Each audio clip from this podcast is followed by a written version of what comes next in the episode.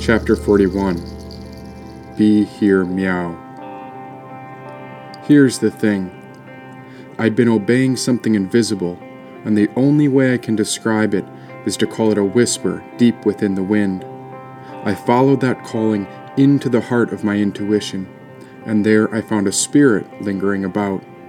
Not bigger than a tiny ember, this light was the truth, and so I released all my doubts. Ever since I became aware of her spirit, it felt like she was floating everywhere before my eyes. Because the last time I remember seeing this little kitten, she was housed in the form of a cat that had not yet died. So, what was she doing in here? And who the heck am I? Of course, I remember hearing something about a lie in life, but what exactly was the lie? Okay, so I've got a few questions now that you've said all you have to say. I whispered to the spirit of the feline lingering at the far end of the cave. This mysterious cat didn't say anything, but instead she waited right there, just staring at me with sparkling light lingering all around her imaginary hairs. So you mentioned something about the devil. That part is still a bit unclear. Then I think you threatened anyone who stands against you, and that sure sounds like you're pushing the motive called fear. Meow, I'm not saying I'm against you, but I can't join in if you're leading a satanic cult. I don't think you should force people to follow you, because I'm almost certain it won't lead to the proper result. A smarty cat you are, as you should question all that I say. In order to find the path forward, the soul must first be led astray. How else could the answers be found if you do not recognize that you are lost from the start? This bewilderment promotes the trek towards the truth, where we discover the power of compassion deep within our heart. This means you must depart from your comforts, have faith to venture into the unknown. And if you are sincere with your questions, then you will find a like minded community. But before anything else, you must first depart alone, said the mysterious spirit of the cat. Waiting on the edge of the cave, something about this cat pulled me closer to her and so I found myself approaching the darkest depths where the light seemed to shine even brighter. Meow, I will answer your questions, as I will first address your accusation of promoting a satanic cult, because by no means is this my intention, but rather I embody an alchemical process which is known as the mystery of the occult. I am the archetype of the great fire, the Holy Spirit through which all beings pervade for under no situations do I compromise, but rather the eternal flame is fierce and cannot be swayed. My fire transforms everything it touches, reminding humans of a force beyond their control. And the only reason I burn all that I touch is because my responsibility requires me to strip away everything that is not needed in order to purify our soul. Wherever you may be attached, I am here to release your clinging and show you the pure way and by detaching from your grasping, all your suffering and pain will eventually fall away. So, for those who dare to stand against me, then I must incinerate all the attachments and lies. Remember that each soul is eternal, so it is impossible for any creature spirit to cease and die, said the mystical cat with the flame etched between her eyes. Well, isn't this something strange? The closer I got to her spirit, the more warmth I felt growing from within my own form. I was a simple cat, but her presence reminded me that there was something much greater than I, and yet a tiny speck of this ultimate power was buried inside me at the very center of my soul. And as for the devil, that destroyer of evil who sets the record straight, it pains me to admit that I alone cannot understand his shadowy fate. This being is the most unknowable, so who among us could ever understand what he is called to do? He is ever changing and capricious, yet it is through his actions that we are able to recognize what is uncorrupted and true. Believe me when I say that we should have faith at all costs, but do not worship the devil, for then your soul will surely be lost. You must seek love above all, as the greatest beings keep compassion as their north star. Follow the Eightfold Path to find the way and know that the truth is never far. For my fire is alive within all creatures. I am the spirit that ignites the life in every type of seed. And as the devil comes to destroy the wickedness that dawns upon our earth, this devil does his duty so that all creatures have the chance to become freed, said the spirit of the cat. Moments passed while I sat observing the ideas that passed through my mind. There I felt sensations of both joy and the pain, because as I reflected back on the journey through life and death, I could remember the day when the humans called me Jane.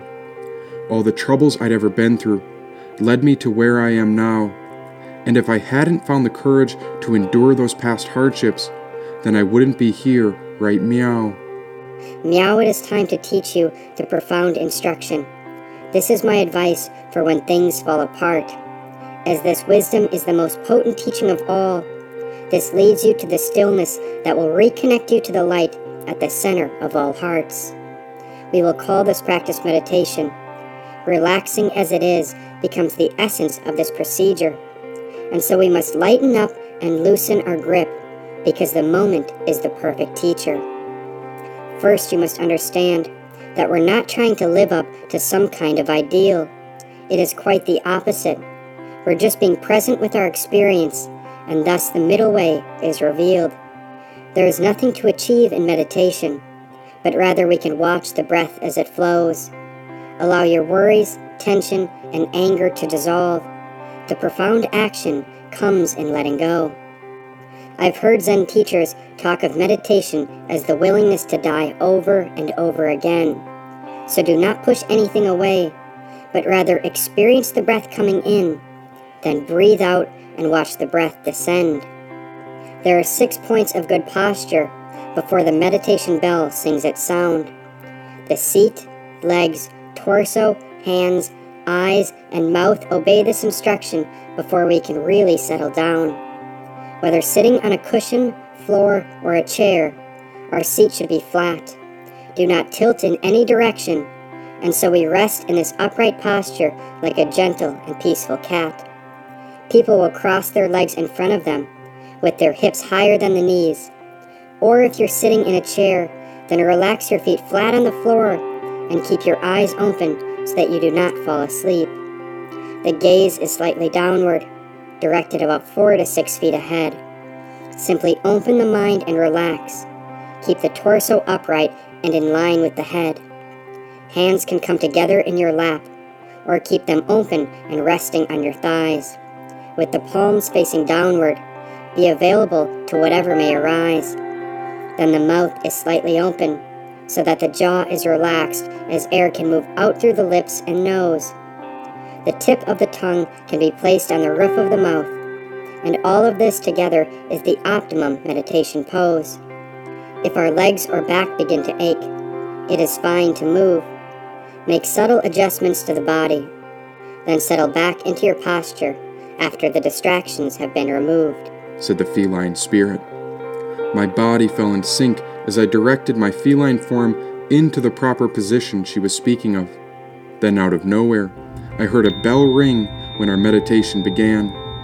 Her essence wrapped around my back like a blanket when I felt her presence cradling my chin until my gaze shifted out towards the opening of the cave. There my eyes were fixed on a single point, even though my mind was still quite turbulent as my thoughts would not behave. Keep a gentle attention on the outbreath. Simply touch the emptiness of the exhale and then let it go. Observe the mind and realize that there is nothing to know. As everyone has their own unique mind, we shouldn't judge the thoughts that pass through our head. Envision each thought like clouds drifting in the sky. Let them go without any comments to be said. Wherever the mind may lead you, catch each thought and label it as thinking. Shift your awareness back to the outbreath, and as soon as you notice the mind wandering, simply label the thought as thinking. By labeling each thought, we maintain a non judgmental attitude. By bringing the awareness back to the present moment, we cut off any commentary that may intrude. Sometimes we may feel bored or annoyed. Other times we will feel pride or rage. But by labeling the thoughts as thinking and then releasing them, we teach the mind that there is no need to engage. meditation is not about avoiding bad feelings, but rather we stay open to whatever arises. The point is not to get rid of any thoughts, but rather to see a thought's true nature before the mind criticizes. Remember, there is no place to go. We are called to be as we are. Let the thoughts simply dissolve. Do not squelch or obsess with them, no matter how strange or bizarre. Go beyond hope and fear. Do not push anything away. We are polishing the mirror to live from our spiritual heart, and there we realize that the journey is the way, said the feline spirit. Your teaching is profound and beautiful, something all of us need to hear. But I do not yet understand the idea of labeling each thought as thinking. Could you explain this since you are a great teacher and profound seer? The reason we label each thought as thinking is so we can create the spaciousness to realign. By disconnecting with the narratives, fantasies, and delusions we conjure, we see that the true power of choice rests somewhere beyond the mind. Once you become heavily meditated, you will realize that you are not the thoughts in your head. Rather, you are the one who hears them, and the mind is like a drunken elephant who refuses to go to bed, said the spirit of the cat. This makes more sense, as my mind seems to wander to and fro. So you're saying that by practicing meditation and labeling each thought as thinking, my mind will eventually start to slow? Not quite as the mind will do whatever it does.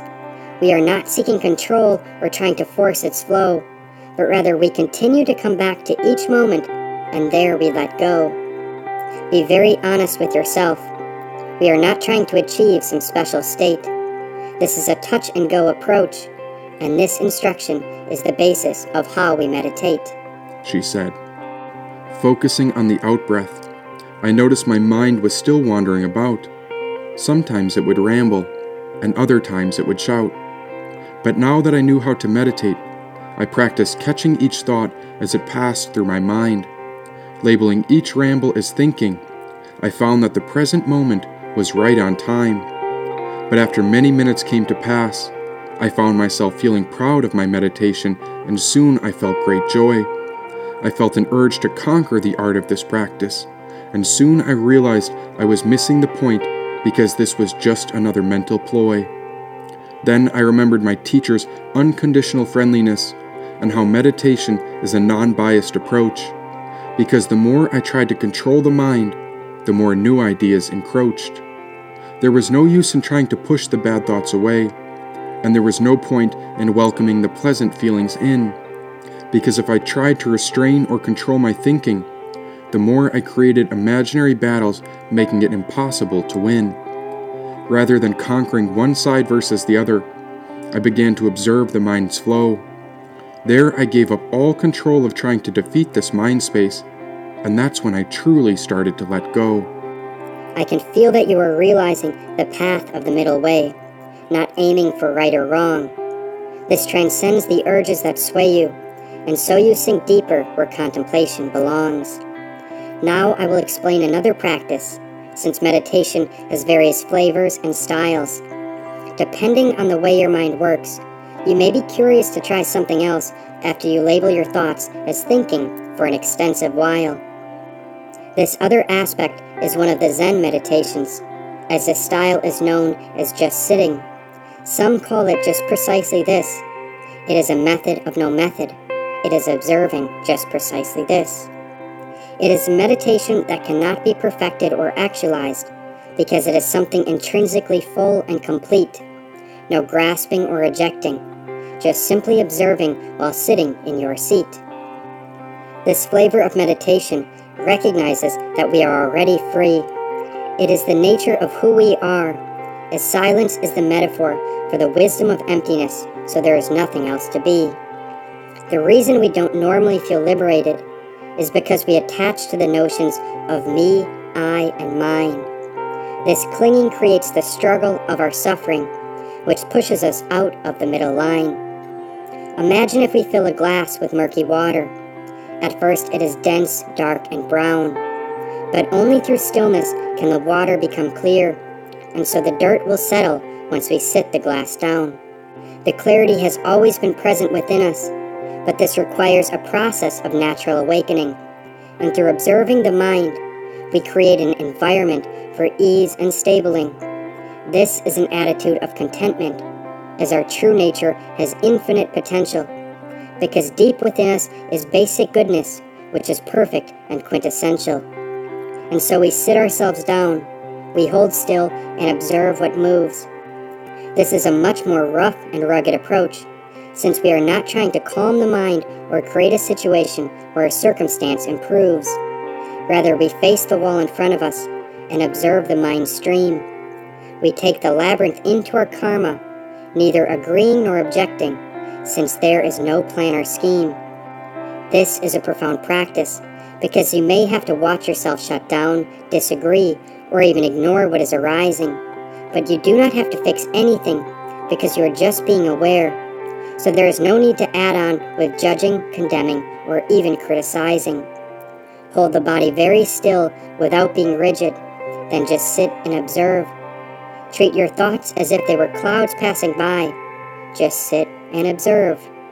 Don't meddle or interfere with the thoughts. No reason to justify or explain. Don't accept and don't reject. There is no need to look away or complain. Just look at things as they are. Please sit and face the wall. And whether you sit for 10 minutes or an hour, just sit and observe the wall. Take nothing personally. Just see what happens and observe it directly. There is nothing to correct. That's because you are doing it correctly. You may sit here and watch your breath come and go. It's always changing, but you do not have to hold on or try to fix its flow. You may just watch a daydream. Watch what moves, then watch what moves away. It's the awareness that's important, not what the mind is trying to convey. Train your mind to observe and see what is true for yourself, outside of any ideas, projections, and beliefs. It is the awareness that is the most important in and of itself. In this meditation, we sit and observe. It is just precisely this. Moment by moment, there's nothing we could miss. All you have to do is show up, sit down, and observe. Look right in front of you, as it could be said this way. Just sit and observe. Watch whatever arises, then watch it pass away. Train the mind to see what is true, for that is the way. Like a cat watching a mouse hole. Sit still just like that cat. What you are looking for is what you are looking at. Be very still. You don't have to do anything. Sit and observe. Awareness is king, said the feline spirit. It took quite some time of sitting still before I began to feel like the moment was always my home. This peace became a gradual process of training the mind to remember that there was nowhere to go. This feeling was gentleness, to which I allowed myself to be as I was. There I found my true self at the very center of it all, between everything below and everything above. O great and mighty Spirit, there is but one more thing that I feel that I must say. I turned back to look for my teacher, but somehow she had gone and slipped away. Looking through this cavern, I checked all around. I searched here and there, but she was nowhere to be found. Even though I could not see her, I began to picture her face somewhere within my head. I held my hands over my heart, and so my voice said, I want to say thank you to my teachers, for without you, where would I be? If not for the grace of your teachings, then how many of us would never be set free? May these profound teachings spread to all. May my body be a chariot of the Dharma. And with the power of your light, may we burn away all the past karma. I wish to honor the great lineages. Of course, I want to make you proud. You have shared life's greatest secret, and so I too will pass it along. Be here, meow.